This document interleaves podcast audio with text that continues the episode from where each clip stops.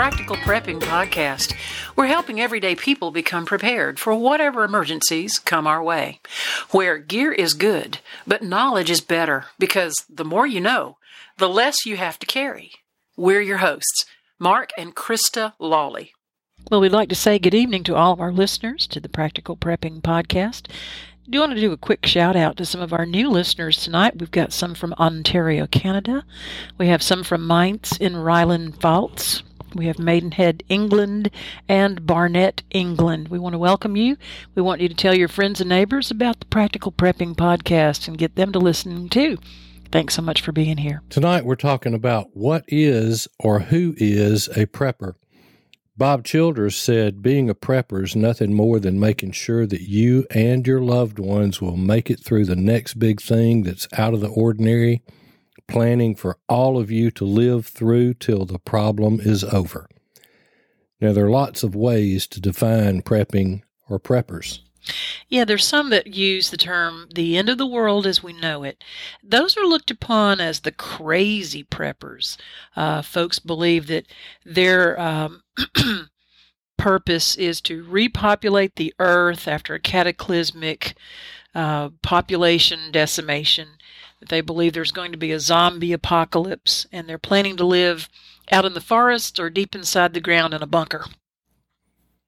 TEOTWAWKI the end of the world as we know it. Now, here's another, um, and, and, that's just one way to define preppers. And, you know, that's the way that the general public looks at preppers, or at least did before 2020. Well, you know, remember that TV show called The Doomsday Preppers? Right. The notion of doomsday, you know, like literally end of the world, who's going to survive, nuclear holocaust, how are we going to go on? I mean, that's like the ultimate emergency situation. Right. And that program was done to make preppers look bad to begin with. I think it was. I really do.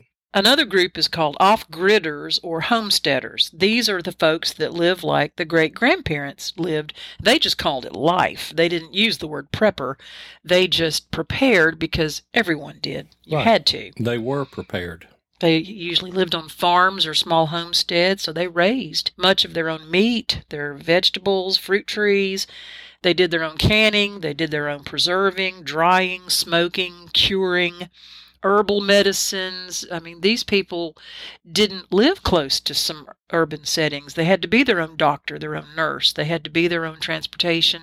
They had to be their own seamstresses, cooks, anything that it took to survive. They had to have those skills. Mechanic, repairman, had to be able to repair a plow. Veterinarian for all the livestock. Exactly. You know, these folks can likely live for years in a grid down situation. Now, a prepper is not someone who owns three ARs and a big bucket of ammo. Or has a year or two's worth of food put in a basement prepared for a shortage. But if that is all, they may not have enough water or water at all. Some preppers have found they forgot to prep water to begin with. That was one of the complaints coming out of Texas afterwards is that they found that they did not have enough water. You know, you and I have talked about it before where most of the books suggest a gallon per person per day. You and I have found that we need more than a gallon per person, that we need to stock about a gallon and a half per person per day for a minimum. I think that those statistics may have been figured on simply drinking purposes, drinking water. They didn't factor in the preparation of dried foods, hygiene, that sort of thing. Right. That does take an extra amount of water. And that does not include flushing toilets. Mm-hmm. That has to be gray water, it has to be rainwater, it has to be creek water. You can use water from your swimming pool to flush the toilets, where you really don't need to be using the water from the swimming pool to drink. No, because it's been treated and with right. all sorts of herbis, um, bactericides and things like that.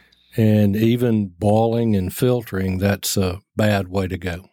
So, what is the definition of an honest to goodness prepper? An honest to goodness prepper is a person who wants to make sure the family is taken care of. They want to make sure that the family will get through the what ifs that can happen, the daily regular emergencies of life. And there's someone who will take responsibility to provide for themselves when other people out there are depending on someone else. You know, we're seeing that more and more where a lot of folks are coming into prepper forums and they're saying, What is all this hullabaloo about prepping?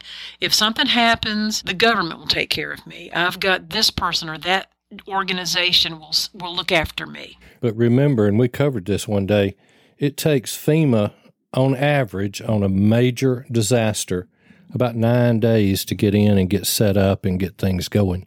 Now, you'll have different organizations that will be coming in and preparing food Southern Baptist, Red Cross, Salvation Army, but they're usually taking two or three days to get set up. Mm-hmm. It takes a while to mobilize. For one thing, like after a big hurricane or something, it's hard to even get to the area because of all of the road damage and all right. the, the, trees and the power lines down. And we saw that with the tornadoes going across Alabama recently.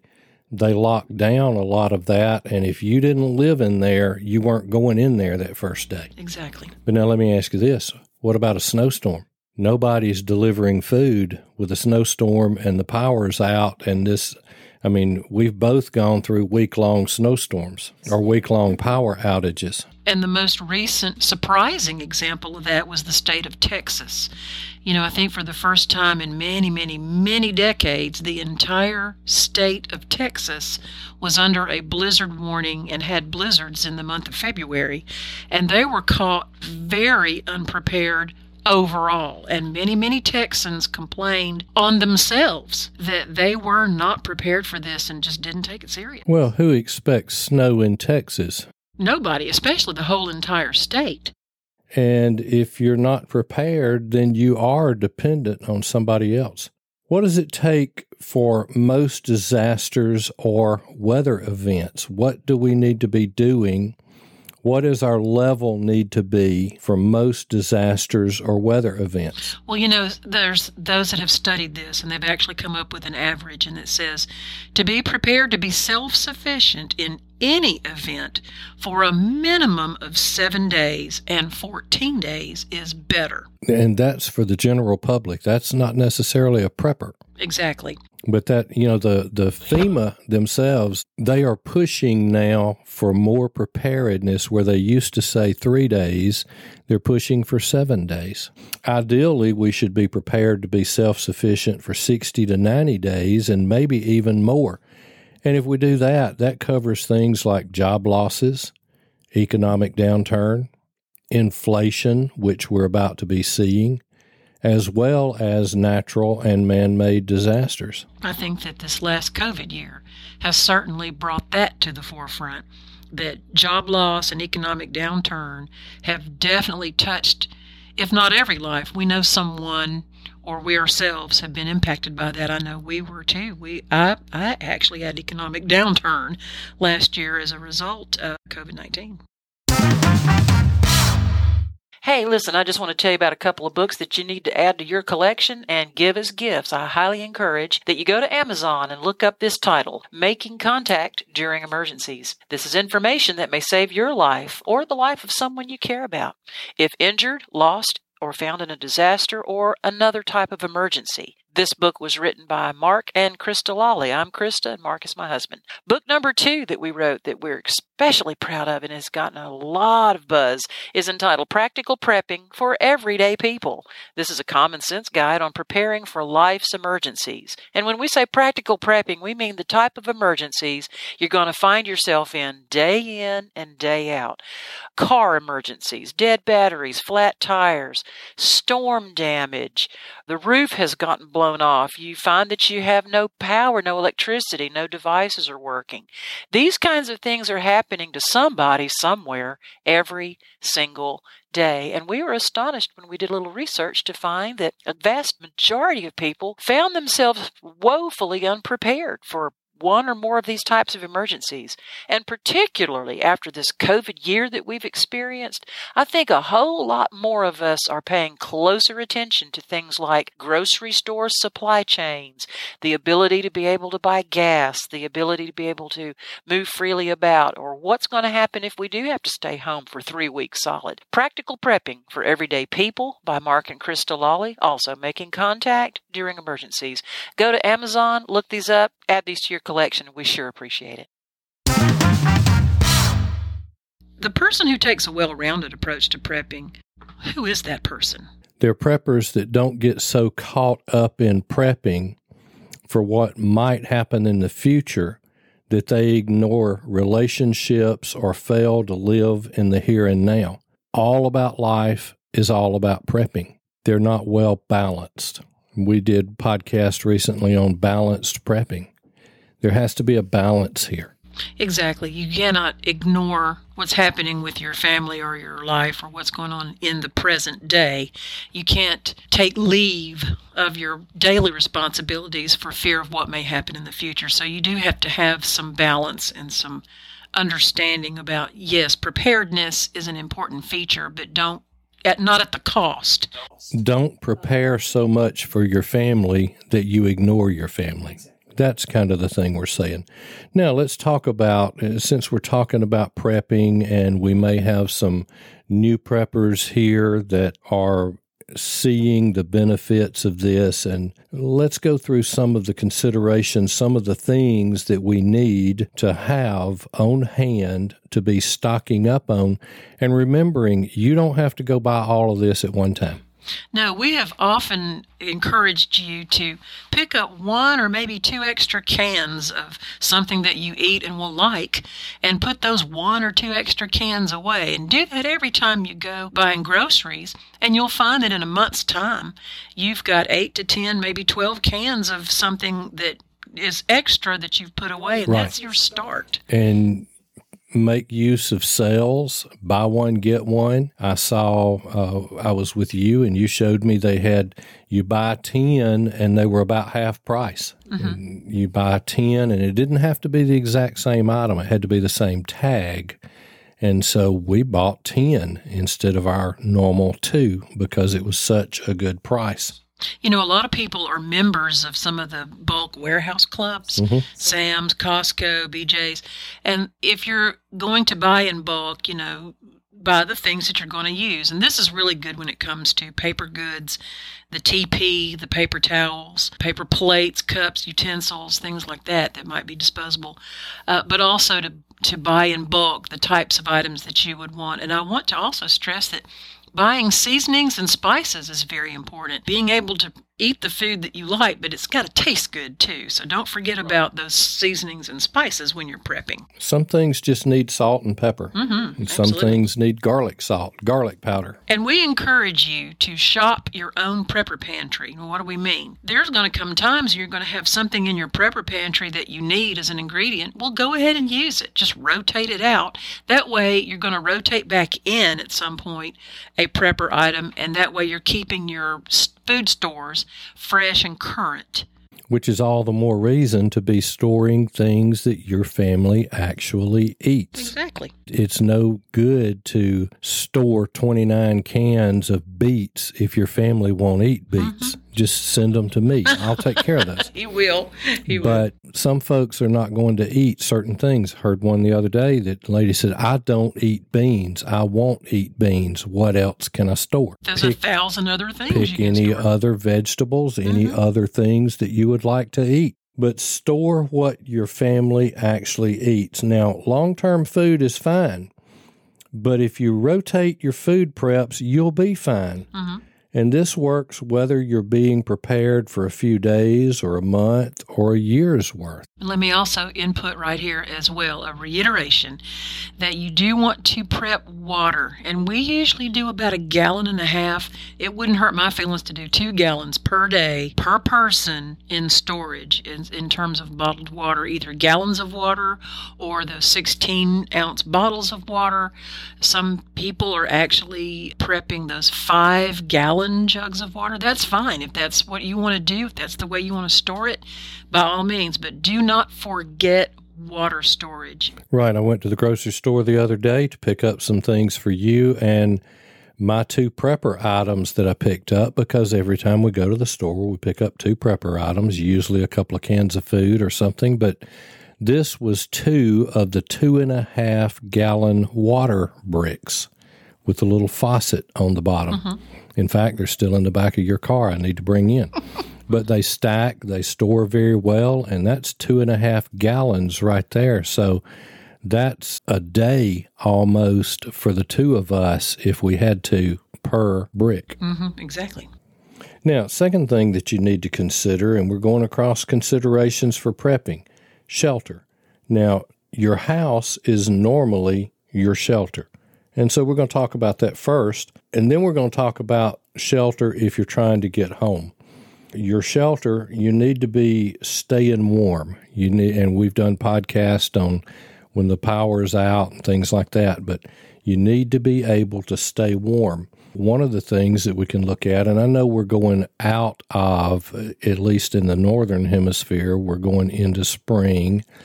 But one of the things that in going into winter, you can put plastic over your windows. You can put an area of sheet plastic sheeting that adds another layer of air between the window and the room. You can do that with tape. There's some things that you can wet it and stick it against the window. And I've heard of using bubble wrap, and I want to try that. I want to cut some mm-hmm. bubble wrap, wet the back of it, stick it against the window this next year, and that adds another layer of insulation for keeping the house warm, even when the power is on and that'll keep your power bill down some. Absolutely. But we want to look at staying warm. That might mean wearing additional clothing. It might mean sleeping bags. It might mean a tent in the living room, just whatever way it takes to do that. And you want some heating options as well, and that's to have at least one non electric backup heater. We have a Mr. Buddy, and it works off of propane. We've used it, it's very efficient. It's an extremely good heater. But you do need to be aware that on full, like ours is what, 18,000 BTUs? Right. We have the Mr. Heater Big Buddy. Big Buddy, yes. It's 18,000, 9,000, or 4,000 BTU. Right. It's adjustable. So the you we learned that on full high we can get about two and a half days out of a twenty pound. About twenty hours. It burns about a pound per hour on high. Yes. Yeah. And so keep that in mind. Now they also make great kerosene heaters. Uh, I've used these as supplemental heat in the house. I've used them as heat in the wood shop during the winter and they do put out a lot of heat. But you need to be careful to get the K1 kerosene so there's no smell.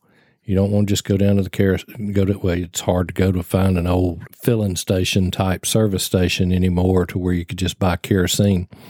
But if you buy just kerosene like is burned in other things, you'll get an odor from that as well. So stick with the K1 kerosene. We also need to have ways to make repairs on our home. We need tarps, hammer, nails, ladder, plastic sheeting. We need to be able to cover damaged roofs. We need to be able to cover damaged windows. And of course, you need duct tape. I've seen car windows replaced with duct tape. yes. Also, you need to have some damage mitigation. Uh, hurricane shutters on the outside of your home is good. If you don't have that, you can pre purchase some plywood. And here's a little note don't wait until evacuation day to decide you're going to stay at the hurricane and then think you're going to go down the Lowe's and buy that plywood because the plywood's going to be gone.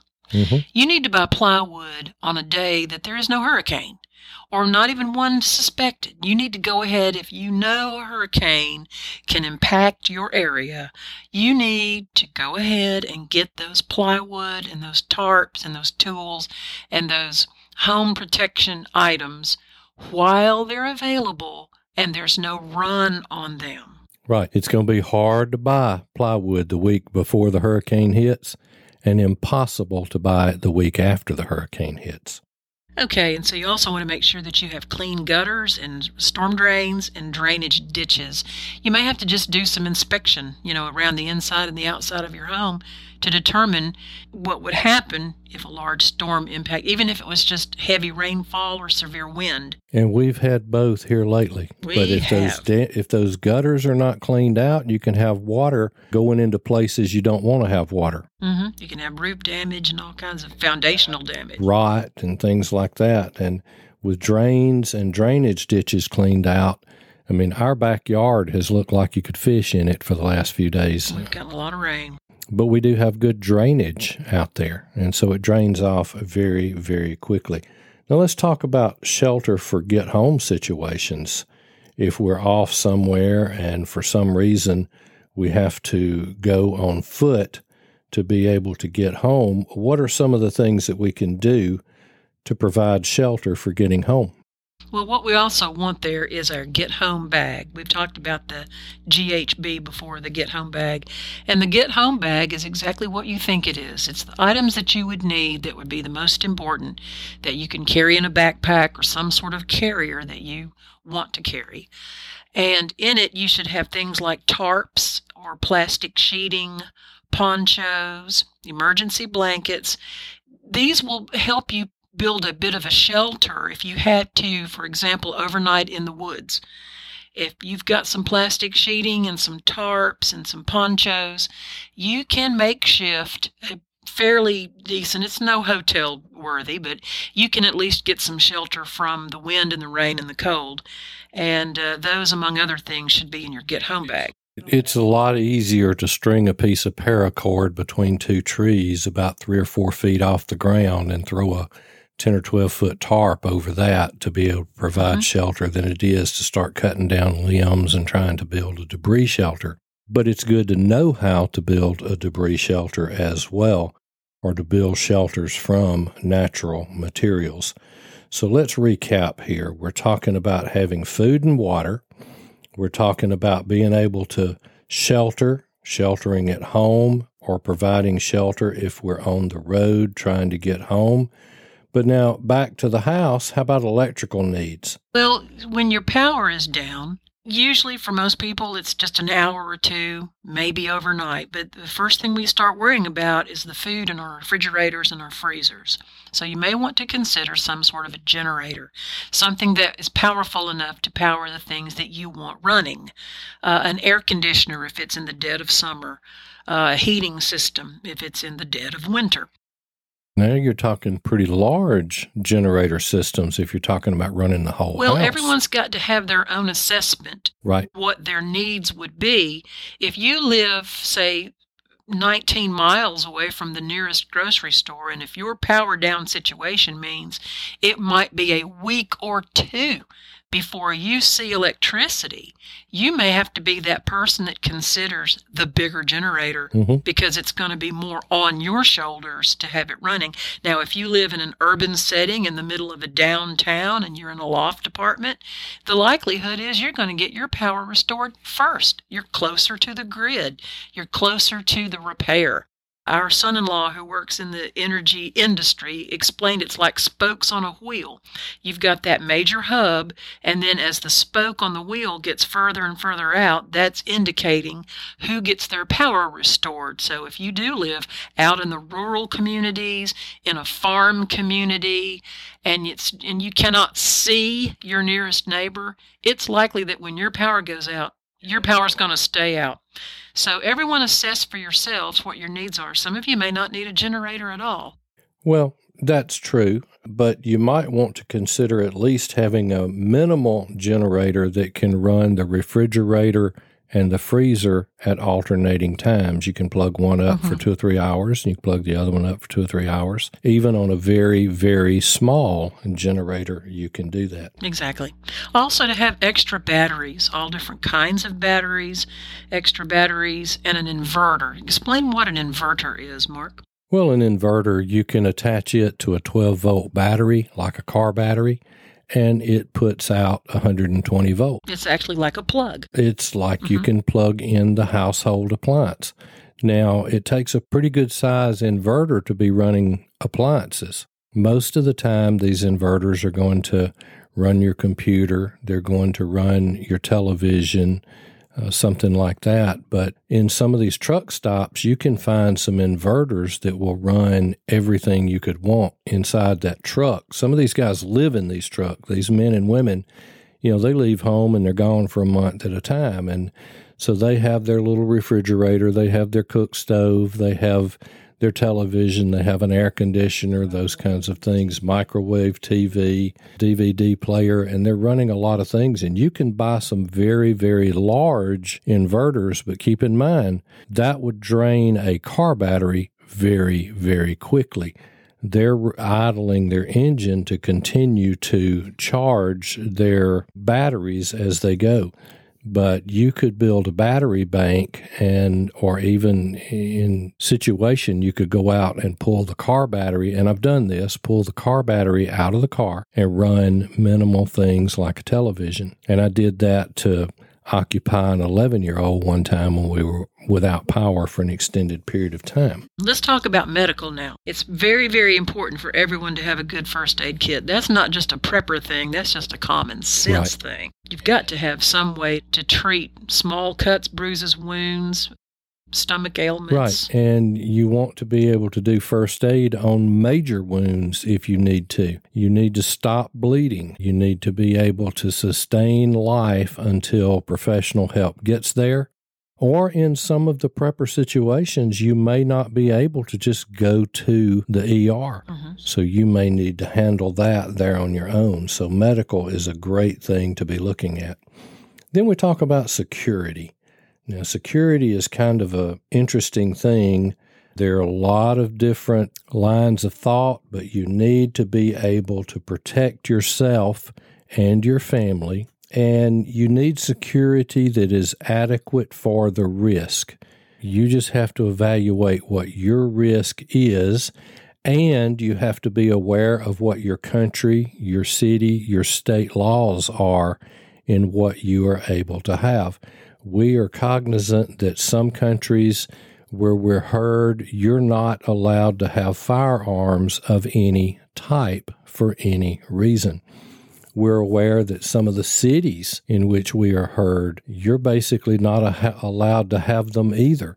It's very, very rare that some of these large cities will issue a firearms owner's identification or a carry permit or something like that. So you need to find a way and and evaluate your risk. If you're at risk of zombies attacking, you're going to need guns and lots of ammo.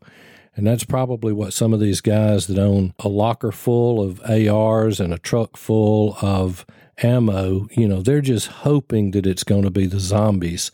And that might be the guy that needs to be your friend if you're subject to a zombie attack. But for normal disasters, you just need to be able to protect yourself and your family. That's the whole thing.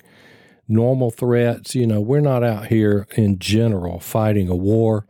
We went out to eat the other night, and, and quite honestly, very, very, very low probability of us having any kind of issue. I was carrying a five shot 38 revolver. Now, I know a lot of preppers would go, What? I'd never leave home with that very low threat. The assessment of that was that I could carry that 38 and not have a problem. And I could provide security for you, I could protect you. And the big thing would be to make them duck and get out of Dodge. What else? Something else we need to consider too is our sanitation options. We are human beings. We eat, we drink, and we produce waste. So we have to talk about that. That is a reality. So we have to consider what is going to be our plan for waste disposal and for our personal hygiene. There are actually a number of resources online where you can find the, the one that I found that most recently that I think is probably the most sensible option for someone of my age, I'm in the plus 60 group, ladies. I have seen the five gallon bucket pool noodle toilet situation, and I prefer something different. I like the plastic $5, five below lawn chair that's cut out with the bucket under it. and it actually has a toilet seat on the lawn chair. Haven't thought about that. I meant to share that with you. It's a wonderful little resource that someone came up with. It makes a lot of sense. The only thing we need now is some sort of like a privacy screen because I don't want to be taking care of business all out in front of everybody. If we're at home, you can put that in the bathroom. In the bathroom, yeah, oh, yeah, exactly. And another thing that you could do, if we absolutely had to, is to raise the lid on the toilet if the husband hasn't already left it up and put a plastic bag in the toilet yeah. and close the the seat, put right, the seat right, back down on, go in the bag, and then tie the bag off and have a way to dispose of that. Now, in many situations, keep in mind garbage trucks aren't going to be running. It depends on how long we're dealing with here. You might have to be burying it in the backyard. Well, something else you could consider you can borrow your cat's clumping cat litter and you can actually put that like on the, the, the chair toilet that I've described before, instead of just a plain bag, you could actually have that clumping cat litter and you can just scoop over whatever you've done. It clumps, you can scoop it out, and you've got clean litter left behind. Some of you are saying, Well, I don't have a cat. Well, buy cat litter anyway. Buy the good clumping kind because you can scoop that out. You can just scoop the waste out, and it leaves behind the unused clean litter, and you can actually get a lot of use out of that. It helps to control odors, it helps to control the liquid. If it makes it easier for you to be able to dispose of the waste, why not? You know, you that's part of your prepper is to have some clumping litter. Right. Just think through things that what would you do? How would you handle sanitation for you and your family if you were in a grid down situation for an extended period of time? Now, we cover some of these things because we know that tornadoes, hurricanes, earthquakes, wildfires, snowstorms, they will happen, as we have seen recently. We've had, I don't know how many tornadoes, I think it was 26, 27 tornadoes that came across just Alabama Thursday of last, of this past week. And there were some fatalities. And there were some fatalities. The week before, we had six or eight tornadoes that went across Alabama. Thankfully, there were no fatalities that week, and I give credit to a number of people, including the National Weather Service and the broadcast meteorologists that come on and do such a good job of providing information. They are saving lives. They are saving lives. They are saving lives, and I, I give them a lot of credit, and I encourage them to keep on doing such a good job. And I will never complain that they are interrupting what I wanted to watch because these things will happen. And we hope that this episode uh, will maybe help you and your family get through some of these things much easier. Preppers are not all crazy, end of the world type folks. Now, there are those that do that. And, you know, there may come a day that we wish we had prepared for the end of the world. Uh, we prepared for after the end of the world, but we've not prepared for living and repopulating the earth and things like that if it were to come down. Not really sure that I would personally want to live through that. Well, we're just trying to be practical preppers. That's all we're after is practical. We want to be able to live through that 7, 10, 14 day, possibly something that would keep us from having power, being able to go to the store. And we also want to be prepared for that economic downturn or that job loss, which could come to any one of us along the way. Anything else you want to add tonight? Well, I just want to say not only does stuff happen, but storms happen. So please stay prepared. We have added a way for our listeners who would like to support the podcast to do so. We love our coffee, so you can go to buymeacoffee.com slash practical prep and buy us a cup of coffee. Wink. That's buymeacoffee.com slash practical prep. Thank you for listening to the podcast today, and please leave us a five star review. That helps more people be able to hear this podcast. Share it with your friends and family. You can reach us on Facebook at Practical Prepping, email at info at practicalprepping.info, and our website is practicalprepping.info. And as always, remember stuff happens. Stay prepared.